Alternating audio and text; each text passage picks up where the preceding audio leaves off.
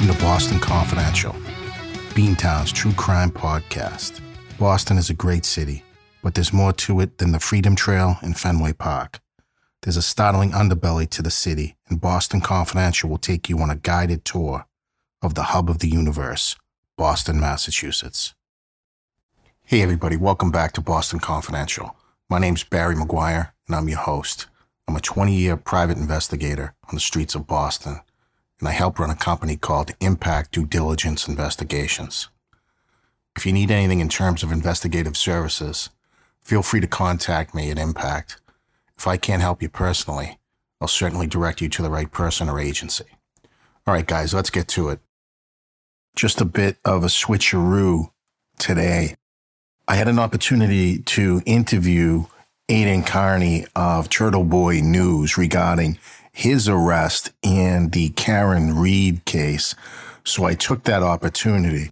What we originally had planned was the third episode in the Maura Murray case. We're going to postpone that till next week. And we're going to go over some theories and possible suspects in that case. But our interview with Aidan Kearney is kind of a long one and it's pretty wide ranging. We cover his arrest for nine felonies for intimidating witnesses. It is ludicrous. And also, we give some updates on the Karen Read case. So, without further ado, I'm going to give you Aidan Kearney of Turtle Boy News. Guys, I'll pop back in to say goodbye at the end. But for now, please be kind to Aidan Kearney. Aidan Kearney from Turtle Boy News. Welcome to Boston Confidential. Thanks for having me, Barry. I know we just chatted a little bit before you come on the show, but I, I just want to tell you how egregious everybody that I run across thinks these charges are against you. Is it eight or nine felonies they have up against you at this it's point? Eight counts of uh, felony witness intimidation and one count of conspiracy to commit witness intimidation. So it's nine total. And then four misdemeanors for something I didn't even know. I thought they were kidding when they told me that I was under arrest for this. Was picketing a witness like picketing in America right. is illegal picketing. If you're a witness, you have more protection than in this state that anyone else has for sure. Like people are not allowed to make you uncomfortable. They are not allowed to protest you.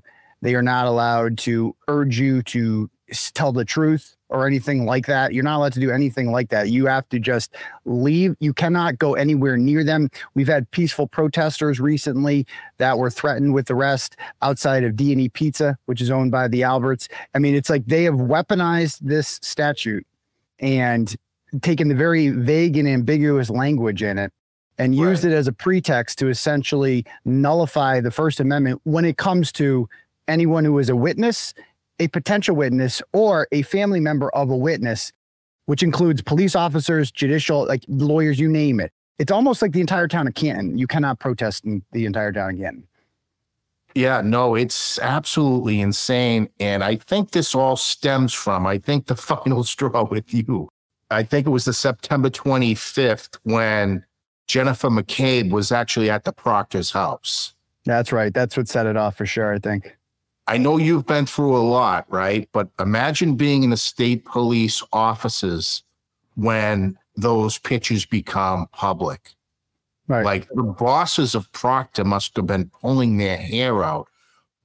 A witness they've already stated doesn't have, I think the words are close familial relationship. Personal, personal relationship. Yep. A close personal relationship with the Proctors is at the Proctor's house. They must have vomited in the sink.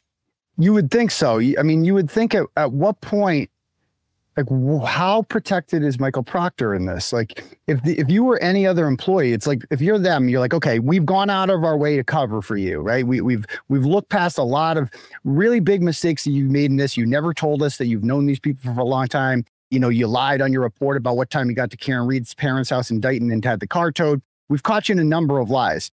And then how do you repay our loyalty? You allow this woman to come over in broad daylight at 6 p.m. when anyone can see, and you allow her to park outside of your house for some sort of meeting shortly after the district attorney himself made a statement saying there there is no personal relationship between the Proctors and the McCabe's, and anyone who suggests to the contrary is lying. Like they went out for you, and then you did them like that. And instead of punishing Michael Proctor for this, or taking him off the case, or assigning, God forbid, another detective to this, they decided to go after the whistleblower, and that would be me. I'm right. the one that publicized that this happened. And they called that conspiracy to commit witness intimidation, aka also known as conspiracy to report facts and debunk a lie from a powerful right. person by the name of Michael Morrissey. Were you present in Canton that day? I was not, and I did not even solicit that image to be taken. I got a message on Twitter about it around 5:30 p.m. and the guy said it's a guy who's messaged me before. He's like, I was just driving by Wentworth Road and uh, noticed that her car was parked out there, Jennifer McCabe's car. He recognized it, and I compared right. it to other pictures. Um, there's a video of Jen McCabe outside of her house, and the car is there. It's the same license plate. I mean, I had enough to write the story right there. But right. me being diligent, it's like I want to kind of dot my I's right. and cross my T's. I made sure, you know, that the license plate matched up with them, and it did. And that was what they called conspiracy to commit witness intimidation, like double checking, right. you know, making sure. I knew it was them the whole time, right? But they're just they're coming after me, like so. Basically, they don't like what I'm reporting, and in order to deflect from it, because it shows them to be liars, they're you know hauling me in there in handcuffs and shackles and acting like I'm some sort of cold-blooded killer. And it was McCabe in the first instance, but later in the afternoon, there was another witness at the Proctor home, wasn't there? That's right. Kerry Roberts right. showed up about an hour later. And uh, I'm, I'm not being charged with intimidating her because I don't know if her plate matched right. up, but the car matched up. It was clearly the same car that she drives. But I guess there was no uh, CJIS request for hers. So uh, that's not conspiracy. So, but Carrie was there yeah. as well. So two witnesses go to the home of people they don't know because why? To bond. Yeah. When they said that uh, during my arraignment, I wanted to, I'm like, oh, this is a joke. This is, oh, okay. I, I thought you guys had something on me. Instead, I come in here and I hear that you guys were bond. So you, AKA, I caught you red handed. You got caught red handed, right? These people got caught in the act of proving that the district attorney lied about their relationship. Because that's really who this is about, not necessarily the Proctors and the McCabe's, but about the district attorney, right? We know that these people know each other. Everybody knows that. The problem right. is the people who are supposed to do something about it are lying to our faces about right. it, just lying, and, and they're just gaslighting us. And we showed this to be untrue. And here we are. The last time we spoke, you said something to me that still rings in my head. And you said, Barry, you still believe in institutions. And yeah, I'm expecting the prosecutors to be the good guys, right? Shit, we've come across this evidence where they do, in fact, know each other more than once. And as a citizen, I'm expecting we're going to hold a press conference. We have to dismiss these charges against Karen Read. After I saw those photos of McCabe at Proctor's house, I says, this has to be the end of the road. But I've said mm-hmm. that several times in this case. Like, I guess I still have that inkling of faith in the institution. I don't. Not the Norfolk County DA's office. It's rotten to the core. You know, this is the kind of stuff that happens in third world dictatorships like North Korea, or Russia, where they just lie to you and they say, yeah, the dictator won with 99% of the vote. Well, everybody knows he didn't.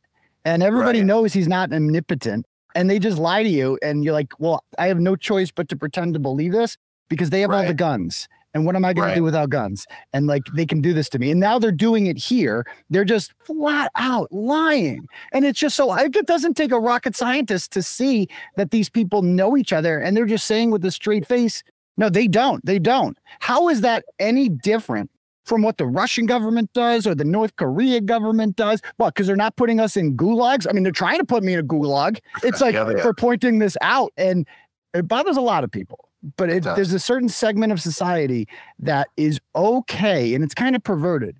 That is okay with watching the government weaponizing our jails and weaponizing the legal system to take freedom away from people who they just don't like. They're okay with it. Like I look at January 6th is kind of that way. You know, it's kind of sick. Like, and I've seen some of these guys, and I'm not a pro January 6th guy or anything like that. I want to be very clear about that. But I'm watching some of these people just like get off on watching some guy go to jail for 22 years who wasn't even in the Capitol that day. And they're just right. loving it. Like it makes them happy. It's like, how can you have such joy for somebody else having their freedom stolen from them, taken from them by daddy government. You're okay with that. And so many right. people are willing to watch the government weaponize itself against people who they just don't like. And it's okay. Right.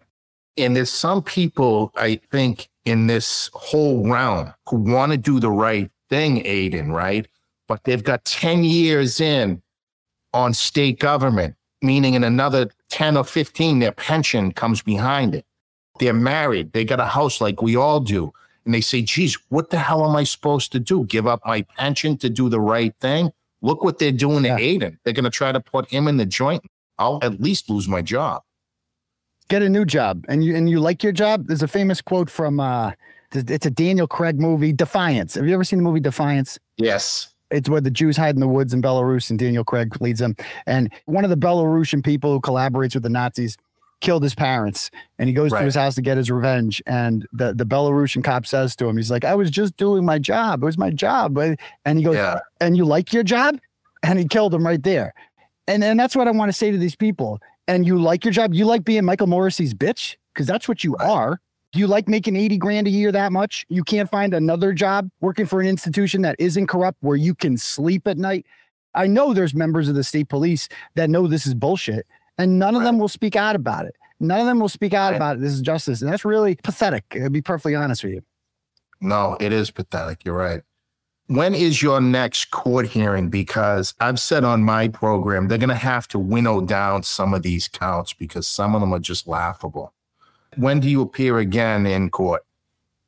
My next hearing for pretrial is December 5th, but we may have a hearing prior to that to try to yeah. a motion to get back my phones and my computer, right. which is standard that they give these back after they take a copy of it or whatever. Right. But Ken Mello is not wanting to give them back. So we're filing a motion for that now. Here's the big thing with that. I have confidential sources on there from the state police who have been giving me information about the state police cover up in this. And I believe that all of this was was just a ploy to get my devices and see who I'm talking to. They're trying to violate not just my privacy, but other people's privacy. They want to go in my emails, my texts, my Facebook messages, etc. They want to see who's cooperating. They want to punish them. They want to see, am I talking to Karen Read's attorneys? Am I talking to Karen Reed herself? That's what they want to see in there. And and my big thing has always been my brand and my business has been based on trust because people can come to me anonymously if they like and be a source. Who would ever trust me now, knowing that at any moment, some corrupt cop can just go down to the courthouse, file for a bullshit warrant to seize my property, and they're immediately compromised their privacy. And so that's right. a huge problem. And like, there's a lot of stuff in my phone, pictures. You know, a lot of people send me images. Like that they don't want the world to see stuff between my family. And it's disturbing to know that these sick individuals who are so morally bankrupt that they're willing to cover up a murder of one of their own, mind you, and arrest me for something that they know is perfectly protected speech, that those animals have access to some of my most private and intimate thoughts. Absolutely. Absolutely. I mean, I can't imagine them doing this to somebody from the Herald or the Globe or a woman from Boston Magazine. That was a hell of an article. Oh, Gretchen. Ah, oh, what a snake she is. Never trust anyone in the media. I'm with you, brother. I'm with you. But one thing I'm afraid of, and I didn't know about your sources with the state police. That's gold. But you had mentioned previously that there were some sources in the district attorney's office saying that there yeah. was FBI in and out. Those people trying to do the right thing. Right. Yeah, it was some young kid that called me and I took yeah. handwritten notes on it and they were sitting right on my dining room table yeah. about the FBI visiting the source that they saw and FBI agents in there on four separate occasions that they've seen Chris Albert in there several times and that they're looking for cell phones. They're looking for cell phones. So that was a major piece of information that I hadn't completely Right. made public yet. And now they know. Now it's it's like they're just spying on the other teams, like going into the other team's huddle. Like that's Yeah. basically what they're doing here. It's cheating. Right. And some of your stories come from a tidbit of information from, say, Department of Corrections, next one for state police. And it's kind of, you can meld them together, but they're going to punish those people if they can find them. And they may not punish them the year you have a trial. But once this is out of the headlines, those poor civil servants are in for screwing, I think. Well, a lot of this started with the dispatcher. So, you know, like for years now, I've been doing the series back in the day before I did more serious stuff. We used to shame people who parked in handicap spots. And like we would do once a week, just shame somebody. I hate people who do that.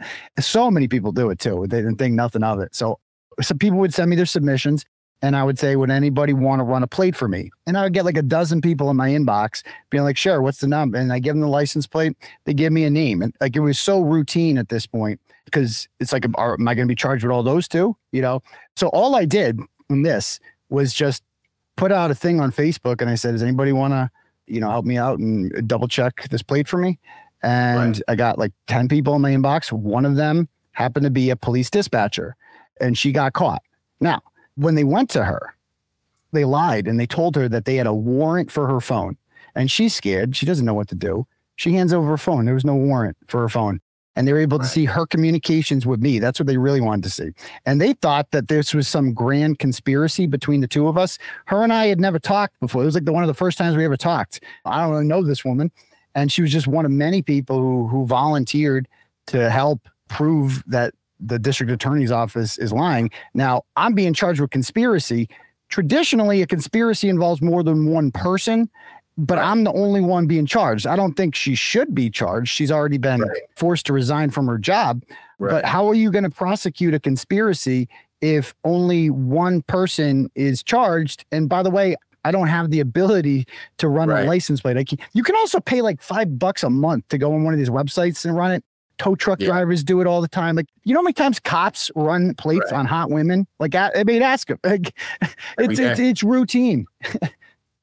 I also wanted to ask you, Aidan, the Boston media. I don't know if you've ever picked up recently a copy, a physical copy of the Boston Herald. There's nothing in it. And it's kind of just right for how the Boston Herald is now. There's nothing there. There is no media in Boston anymore. Why wouldn't they want this story? I mean, Howie wrote a decent column on it, a really good column actually. in- Yeah. when it first happened. But you're right. Uh, at my court dates, the the one persistent guy who's always there is Ted Daniel from Boston 25. He's probably covering it better than anyone. I wish he would do it a little more opinionated, but I, you know, I'm happy he's there. I'm happy that he's he's asking questions and getting this information out there. It's just a shame that no one else does. When I was arraigned and I was on the courthouse steps, some chump from WCVB, David something, I forget his name. You know, you have a chance to ask me a really good question. Like, keep in mind, like the media itself is in danger here. Like this could happen to them if they go up to the wrong person and ask them questions, and the other person feels uncomfortable or emotionally harmed by doing it. And so instead of asking me a question about that, about the charges, about, you know, what what does he ask me? Did you really make five million dollars? First of all, if I did make five million dollars, what the hell does that have to do with anything? But no, I didn't make five million dollars. What a stupid question. That's what I told him. What a dumb question. You you get a chance to ask one question, and that's what no, I didn't make five million dollars. Then he goes, How much did you make? How much did you make? And he goes, I'm not the one under arrest. I'm not the one charged. Yeah, because you, they're not scared of you. You're a good dog. You don't Yeah. ask tough questions of people. You don't challenge powerful Right. institutions. So you'll never be in danger of this. You're a good dog. Okay. You'll go home and eat your cheese sandwich and call it a day and put on your sweater vest and you'll have a nice little comfortable upbringing working for WCVB. But I'm actually in the business of trying to report actual news and stories and hold powerful institutions accountable. Like that whole exchange that I had there is just everything that is wrong with the media today. They have no interest in actually reporting the bigger picture here. Right. It's almost disdain. They're treating the case with disdain and they want to come down on the side of the Commonwealth for some reason. Mhm. And I Yeah. think to myself, why is that when there's so many irregularities? In an age where you need eyes on your newspaper and clicks on the website, they've abandoned it. And like your bonanza of a story was right here. It's strange. Is it just not fit in a certain narrative? I mean, I'm willing to do a sit down interview with any of them, exclusive interview, whatever they want. Sit down. Cause you're right. It's going to get clicks. It's like people are going to want to hear about the story. They're going to want to talk about it. But for whatever, I don't read the mainstream media. I don't, I don't know what's in the Herald every day. I don't know what's in the Globe every day. I can imagine what's in there. Probably not anything very interesting. Probably just a lot of divisive culture, you know, war stuff and race issues and, and, and God knows what else is in there uh, looking for stories that really nobody cares about. Now, if, what if I worked for WCVB and I used the same tactics? I don't think they would be quiet about it. I don't think No. that they would just let this happen to one of their own, but it's okay when it happens to me because I'm a threat to their brand. Like my brand of journalism, like they're a dinosaur. Like eventually people who do what I do, and there will be more people like me, will eventually make them obsolete. And so I'm sure they're Right. kind of happy to see this happening. Obsolete's a good word for them. I was at the barber shop and I, and I subscribe for the podcast to a few different papers, but I pick up the newspaper. There is nothing but car ads. I'm like, where's the news in this thing? Is it like four people at the newspaper already? Yeah, I mean, I if I go on what's what's the Boston Globe's website? Is it Boston? Is it Globe.com? Boston.com. Okay. Charissa Thompson under fire for admitting she fabricated sideline reports. the numbers are in. How much it'll cost to fix the MBTA? Aid agencies say they can't send food and other supplies to Gaza because of communications blackout. It's like, yeah, okay. I mean, Gaza's important, right? Right. But like as far as a local newspaper goes, how are you not covering a local, a major local news story that perfectly connects with one of the biggest murder mysteries in the country? And right. you're just like whoever Charissa Thompson is, they're talking about her instead. I don't want to call anybody out by name, but I know it's just you and I chatting here. There's a guy at the Herald, Flint McColgan, right?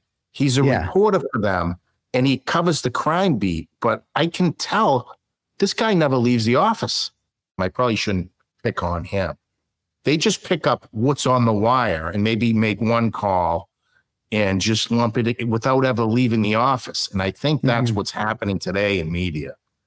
Yeah. They just blindly repeat. Like when I saw the coverage of my arrest, all they did was blindly repeat the charging documents, things that were said in court. Right. It's like, how about a little bit of analysis? How about looking at the charging documents and seeing, did this happen? Instead, people on YouTube are doing it. Like, for instance, so some of the things I'm being charged with, I'm not sure if you've actually looked at the charging documents, but they take a bunch of quotes that I said out of context on my Right. YouTube shows. And one of the comments, I say something to the effect of, I'll be back. You people aren't going to get rid of me that easily. Like I'll be back every time. You get used to me. You know, you're never going to see the end of me. You know, something like that makes it sound sinister.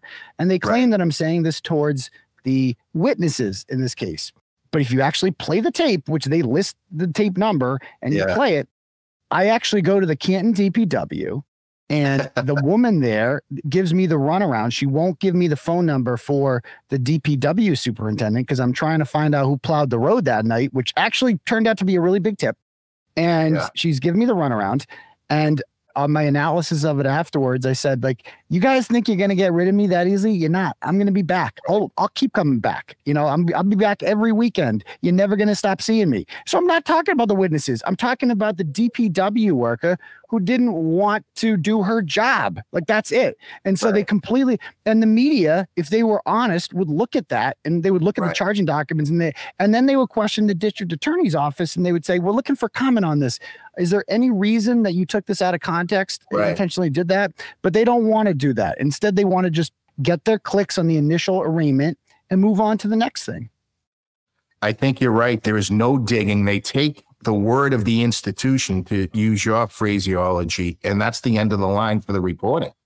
Mm-hmm. One of the other things that came up for me is when you were in the men's room at the courthouse with that trooper's name, Bu- yeah, Buchanan, Buchanan. I think that's his name. Buchanan. Okay. Yeah. But you did this thing where he's supposedly in the bathroom with you and you're kind of giving him the business. He wasn't in the bathroom, was he? No, He had already left the he was bathroom. he, he was there earlier, and he finished about forty seconds before me. And then well, I was talking to him when he was in there. I was giving him the business when he Oh, was in there. But I'm not going to tape him. I'm not going to tape a, a cop in a bathroom. He's going to see it. You know, like I'm not like I I had the phone on top of the urinal after Right. he left. I'm not going to put it right on there. He's going to see that I'm taping it. Like, you know, so Yeah. uh, after he left, I'm like, I'm going to fuck with him a little bit, you know, because I, that's what I do. And so I, I took a video of it's about 10 seconds and I, I appear to be looking at the urinal next to me. There's no one there. And I'm like, yeah, so you, you and Proctor are covering this up. Oh, cool, cool, cool. And then I posted to Twitter as like bait almost. Right. And I didn't think they'd actually be dumb enough to fall for it, but they used that. They said that that is evidence of wiretapping. Except the, the issue with wiretapping is wiretapping requires audio. Like there's no audio of him. There's no interception of audio because he's not Right. there. So there's actually no evidence of that. And and they Okay. use that incident as a pretext to apply for a warrant to get my device. That's we are going to fight that. statement. That's the probable cause. So if we get that tossed, I mean, anything that they would Everything find on my phone, then Yeah. you know the whole it all goes away. I mean, this whole thing could go away. Two things we've just covered with common sense. You know, there's no Yeah. law degree there. And I'd have to say two of those charges are gone. You audio recorded a person who wasn't in the room. Yeah, I'm not being charged with that. I'm not. I, they don't even have a wiretap in charge of me. I mean, there's eight individual witness intimidation charges, right, including the ones against Jennifer McCabe and Michael Proctor and Elizabeth Proctor. So if if we got those dropped, right, because they're ridiculous, Yeah. then there would be no conspiracy to commit witness intimidation because the witness intimidation would be dropped. So you know, you get those Right. dropped, you get the other one dropped, but. As far as the picketing a witness, I mean, give me a break Right. so that all comes from this rolling rally that we did. We had a, a- trip to Canton on July 22nd, which I publicized ahead of time. At any point, if my actions were illegal, they were free to tell me that. You know, they were free to break it up too. Like we told them what time we were coming, and we peacefully went. Started in Norwood. We went to Brian Albert's house in Norwood, and then Michael Proctor's, and then Jennifer McCabe's, and then Julie Nagel's, and then we went to Fairview Road, and then we went to the Right. police station. And each stop, I spoke for about seven or eight minutes about who the witness was and what their role in the cover up was. I would the, the conspirators, like what their role in the cover up of the murder of John O'Keefe was. Right. And there's nothing illegal about that. Not once did I ever, ever urge any of these people to change their testimony, which is a, an Right. element of witness intimidation that you have to be able to prove. I've never done Yeah. that. So I, I don't, yeah. Your words were, I want you to testify truthfully. I didn't even say I want you to testify truthfully. I said, uh, tell the truth. Okay, not even to the police, to the public. Like, we're Right. here. Can you tell us the truth? Like, I'm not asking you to tell the police to change your story with police, nothing like that. First of all, are we not operating under the assumption that you're telling the truth? So if the judge is saying, or whoever is saying, the if the police are saying that I'm trying to alter someone's testimony by urging them to tell the truth, wouldn't that mean that the police are saying that they're lying? Is that not what they're saying? Right. And also, that basically makes every Catholic priest in this state a felon because when you go to confession, if Chris Albert goes to confession and he says, Father, uh, I sinned, I lied to police about my son's involvement in a murder. And the priest then says to him, Well, as part of your repentance, you need to tell the truth. You need to come forward. That's witness intimidation. The priest just told you to Right. change your testimony. Like they're basically outlawing being a Catholic priest in this state. so you can't even urge people to be ethical in this state. You have to just shut up and remain silent as people, as corrupt government officials cover up a murder of a cop. So during the first bail hearing, I know you were shocked that the Commonwealth wasn't prepared. Right? this guy Mello says, maybe I can wing it, Judge. No, he that? wanted to. He tried a couple times. He's like, I can do it. And judge is like, You sure about that? You're sure about that? And then he had my lawyer talk for five minutes and grilled him about the First Amendment implications. And I think Right. a light bulb went off in Mello's head. He's like, actually, yeah, this isn't as simple as I thought it would be. It's like, does he not understand that this is a First Amendment case? It's like, he's like, this isn't a First Amendment case. It's like, it quite literally is. Like, that's what's on trial here is, is the First Amendment. You have no idea. Every lawyer I talked to about this, everyone I interviewed as a potential lawyer for this, they all said the same thing. They want to attack the statute. There have been people itching to go after this witness intimidation statute since it was put into inception like 10 or so years Yeah. ago because it's just so vague and it basically criminalizes anything. Like 300 people were at that rolling rally. I'm the only one charged, right? We were all there. Why am I the only one charged? I don't think anyone else should be charged. But I think we know the answer to that, why I'm the only one charged. Because I'm the only one with the YouTube channel with 50,000 subscribers, with a website that is read by millions of people a month. And so that's why they're trying to silence me, not because of necessarily my speech, but because of my influence. Absolutely, because it's effective. Right. But this guy Mello, they said I could wing it, Judge. Aidan, that's every DA ever. Watch them come into a courtroom. The first time they see the case that they're about to try, they're going through their notes like they've never seen it before. And if you contrast that to Karen Read's attorneys, well coiffed, ready to go, they're not wearing sandal shoes in the courtroom. They're there for business. You're right. And this guy Mello, Lally, they're every DA ever constructed. You know what I mean? And it's Yeah, just this- sad, Who would ever hire them in private practice? No one. right? Like they're, they're obviously not. Adam Lally, uh, his expertise is reading off of a piece of paper, and he's not even very good at that, quite frankly. right. And monotone voice. He sounds like Charlie Brown's teacher. You know, he just gets up there and and just his job is to lie. His job is to get up there and lie. I don't think he believes a thing that he's saying. There have been uh, incidents in the courtroom where people just openly laugh at him, like when he said that there's no evidence that the Proctors know the McCabe's or the Alberts, and everyone just burst out laughing, and like it's a comedy Yeah. show. It's like Yeah. he could tell some comedy, like he could do that, and he knows it's a lie, and he's willingly participating because he likes his job. He likes his cheese sandwich and his ninety thousand dollar a year salary, and he's comfortable doing that Right. in the pension, right? Yeah. a lot so- of jobs have pensions, you know. No, I know. But just the level of performance. You agreed to come on my show last week, and I did a shit ton of preparing. How about that? Right? How about hey, This you, is you know all about this? This is what I do. But like going through the notes, like, Jesus, is this on for today? Like, yeah, guy, it's on for today. It started at 9 a.m. Why aren't you prepared, ready to go, and take this through the hearing? The judge has to call you off because you didn't do your homework? Yep. Uh, and it was very clear, I think that the you know the writing was on the wall with that that the judge wanted the prosecution to win. He didn't like me No. for whatever reason. I just rubbed him the wrong way.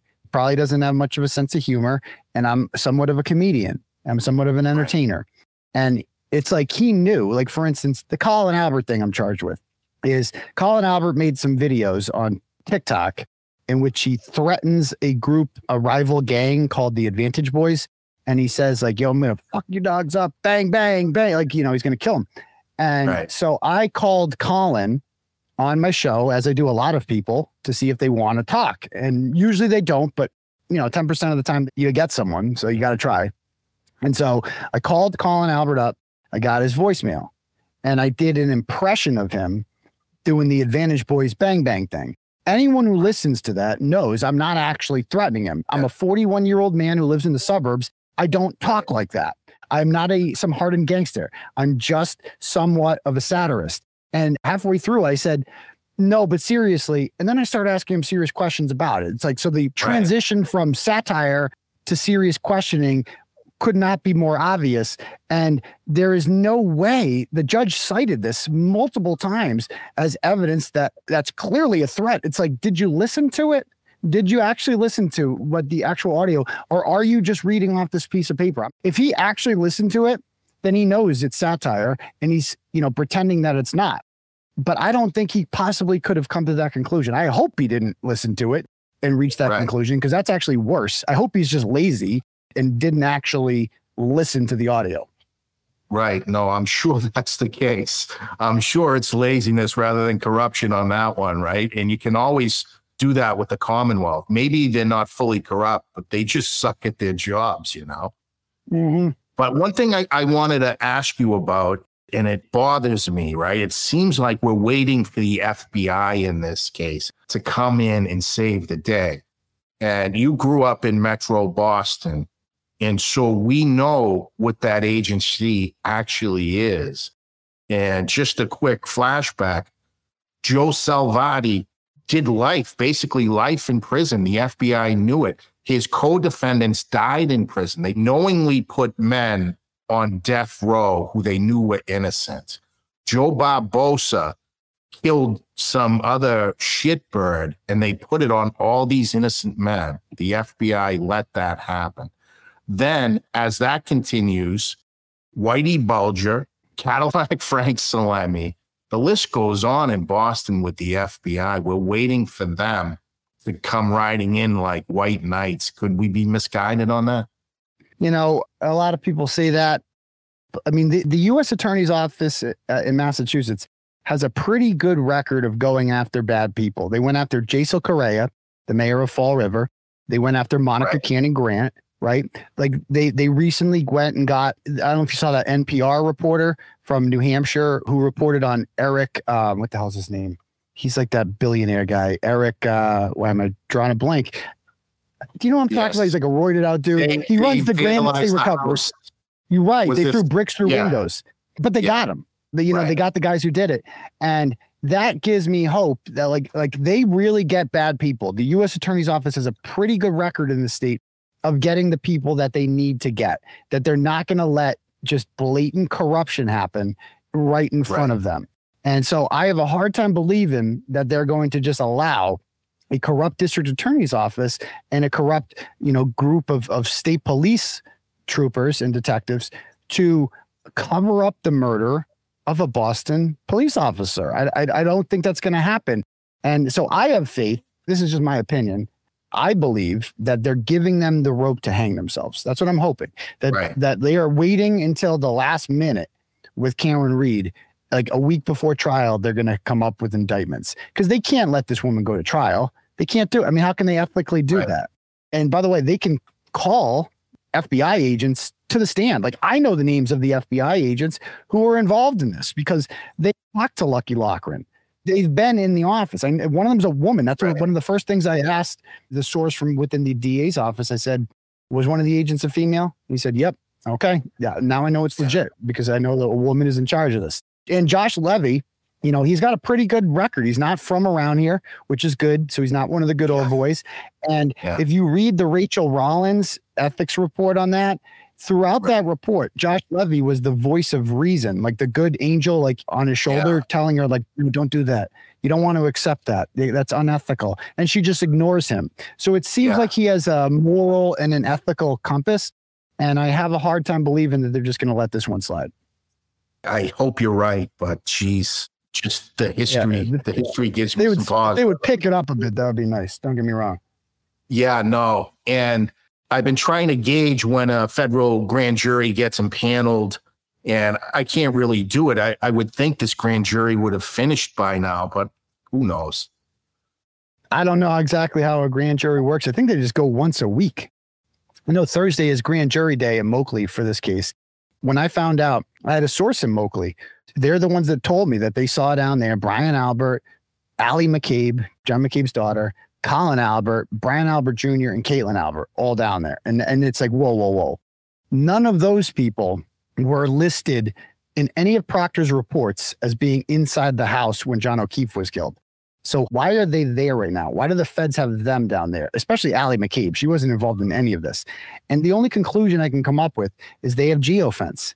They have undeniable evidence that all of those people were there at that time. And right. I've been told that some of them have since changed what time they left the house. That some people said that yeah. they left before John arrived, and now their stories have changed. And why would you put yourself in the house when John got there? Why would you do that unless They already that- know. They got you there, unless they got you there, Yeah. right? And your your attorney has advised you do not lie to the feds because there is not a single question they will ask you that they don't already know the answer to. And if they're lying about details like that, what else are they lying about? Right. And that's when it'll crack. But I was thinking last night that if this does go to trial, you may have more than one witness take the Fifth Amendment. If you were Well, advising, how's that going to look? yeah, then it's over, right? But I mean, In my trial too. If- like my you, you Right. think my lawyer's not going to ask Jennifer McCabe about how long to die in cold, or Right. you know ask or ask any of these people. Uh, you know, I mean, go down the list. Colin Albert, think we're gonna we could have a field day with. If you were Kevin Reddington, would you allow your client to answer that question? No, but it's like so. How I don't see how they're gonna I know. like. How are you gonna? And I don't even think Kevin Reddington can object. I think the district attorney's office would have to be the one to object, right, to Right. any questions because Yeah. he can't save her. It's going to be interesting because how is that going to look to a jury? I mean, there are cold blooded killers, people who we all know are guilty, who get found Right. not guilty simply because of police screw ups. Like if Right. police don't do everything by the book, bad people get away with crimes, right? You need to, Right. you know, make sure that your reports are proper. Make sure this, like, you were trained to do this. You cannot be sloppy about this. So we can't let cops be sloppy with this. I mean, with the Read case, it's just like, I mean, where do you begin with the sloppiness? Like, you didn't tell us that you were best friends with them. That's case dismissed right there. How's that going to work look to a jury? Yeah.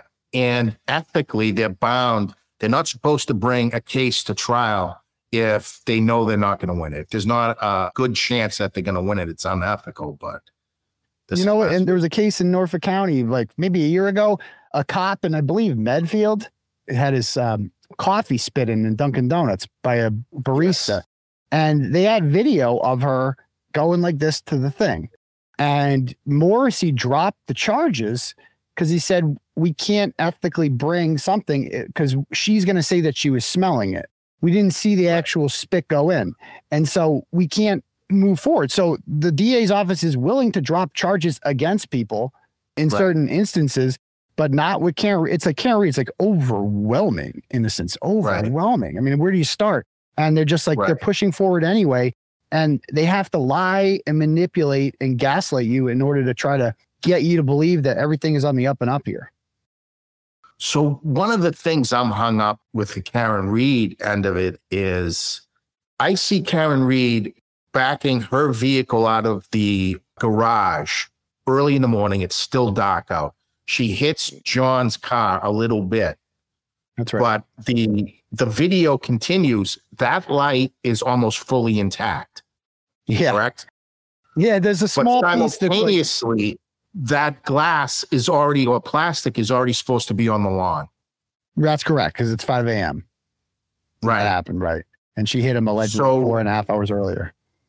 you know, you're not close up on this in the video, but it may have been dislodged, it may have been cracked, but that glass looked intact.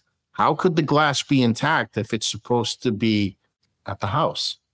Not only that, Yeah. they said there was 35 pieces of taillight that they eventually found. It takes up the entire taillight. Like they like they put it together like a puzzle. That's going to be entered into evidence that they found. And that is going to be all the rope that they need to hang themselves. That's what I mean by the feds are giving them the chance to hang themselves. When they entered the, all that taillight stuff into evidence, and then they look and they say, wait a minute, that taillight was still on at five o'clock, which means you someone planted it.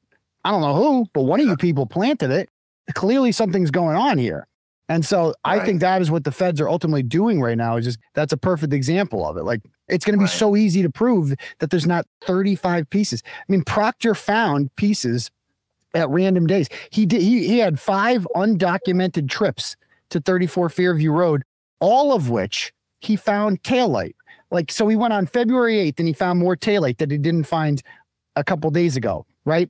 So why didn't he keep looking on February 8th? No, then he came back February 11th, and wouldn't you know it, more taillights Oh, there. yeah. And instead of just doing a okay, we stop everything, we're gonna look for all this one. Nope, they'll come back a week later. Up, more taillight. There's just more taillight Right. every time he goes. Never documented it. Never took pictures of it. We don't know how it got. Like for all we know, you know, we often say that Proctor is the one who planted this. But we don't know that. It could have been Brian Albert. I mean, it could, it could have been Kevin right. Albert. It could the car was at the Canton Police Department. Kevin Albert works at the Canton Police Department. It could have right. been any of them that planted that tail light there. Right. And there was supposed to be some tail light fragments in John's clothing. But at the last hearing, they had a photograph of John's clothing crumpled on the floor of the emergency room. Yep. And they, the judge wanted no part of seeing that. But the attorney, the female attorney, I forget her name, Liza Little, holding it up a little. Yeah. She the, the and, judge hates those things. Yeah. The judge crazy. She hates the defense. She hates their theatrics because they're too good. Like it's making headlines. Yeah. Search John O'Keefe autopsy photos online. You don't see the yeah. actual autopsy photos. You see a picture of Liza Little holding up the arm in court. And it was, it's such yeah. a powerful image that's another thing I'd like to ask you about. Have you heard anything about that canine DNA? They swabbed John's arm supposedly for canine DNA and they sent it out for testing. And this was caught up in discovery. Do you know if his clothing? His clothing. Yeah, the arm oh, tissue that, that disappeared. The arm tissue's gone. They sent the clothing out to be tested. The arm tissue oh, DNA is just gone. It's just gone. Oh. That's the kind of shit. And just like the Canton Library video, it's just gone. Yeah. And they have no explanation for what happened to it. It could potentially be majorly exculpatory and it's just right. gone. And how's that going to look to a jury? You know, obviously it's oh, a cover up, but it's scary that what these people are willing to do. It is to, to Karen Read and to me. We're both innocent and we're no. both being you know, targeted by the state because we're outsiders. You know, Karen Read's from Bristol County originally. You know, she has no connections right. to Norfolk County. I'm from Worcester County. I have no connections out there. And these are the good old boys. We messed with the good old boys right in the heart of it, right in Canton. That's where the DA's office is in. And it's right in the middle of Norfolk County. But I tell you what, they messed with the wrong two people. They yeah, messed with two people who are not going to take this stand down, who are not going to plea, who are going to fight, and who are smarter than them who are more resourced than them, and we're going to beat them. One more question. The Boston police reaction to John O'Keefe's death. Why is everything so lacking? You know? What do you mean? Their reaction is just a flat line. And one of their guys was likely beaten to death. And you have a photograph in that house behind you. And it's almost silence from them. It is. That's new. It is because Michael Chesna's trial, Sean Gannon's trial, yeah. the, the people who killed them, every court appearance was packed with uniformed police officers. With this one, it, there's no one showing. I haven't seen a, there's only one Boston cop, some idiot named Carl Dougal, but right. that he's a friend of John's more than a cop. He's just an idiot. And it says a lot. They're failing to be there. But at the same yeah. time, it's like, I would be speaking out. If I was a Boston cop, I'd be like, this is bullshit. We all know who killed John. Right and like what are we going to do about this and so they're silent i mean i'm happy that their silence says a lot but that they're not there but it's also deafening in that it's kind of like i feel like if more cops spoke up about this they might stop you know they might stop yeah. Jeez, it, it, there's so many weird aspects of this. The reaction of the Boston cops, it's all a head scratcher. But I think, my friend, that's all I have for you this time. And I wish you luck going forward. I know some of those charges against you are going to be winnowed down, but what I'd like to ask you is no, I know you had a Halloween thing and I missed it. Yeah, it was a fun party. It was a fundraiser for Karen yeah. Read. I was just a guest there, you know. Um, but we had a great yeah. time. We raised a lot of money for our legal defense fund and for mine. So we have just right. an amazing community of people. Tonight I'm going to a comedy show in Acton that's raising money for Karen Read too. So okay. we're going to be doing a lot of events for this. All right. And put me on the list for that. And I want to, maybe we can have an amber colored beverage together. Yes, absolutely. I'd like that. So, All right, Aidan. Thanks for coming on Boston Confidential. I'm sure I'll be talking to you going forward. Thanks a lot, Barry. Nice seeing you. All right, guys. I told you that was a wide ranging and kind of long interview, but I thought it was well worth it. And Next week, guys, we're going to be finishing up the Maura Murray case. If you need to get a hold of me for any reason, the email is barry at bostonconfidential.net. That's barry at bostonconfidential.net. That's the best platform. And I'm on to the next one, and I'll see you on the flip side.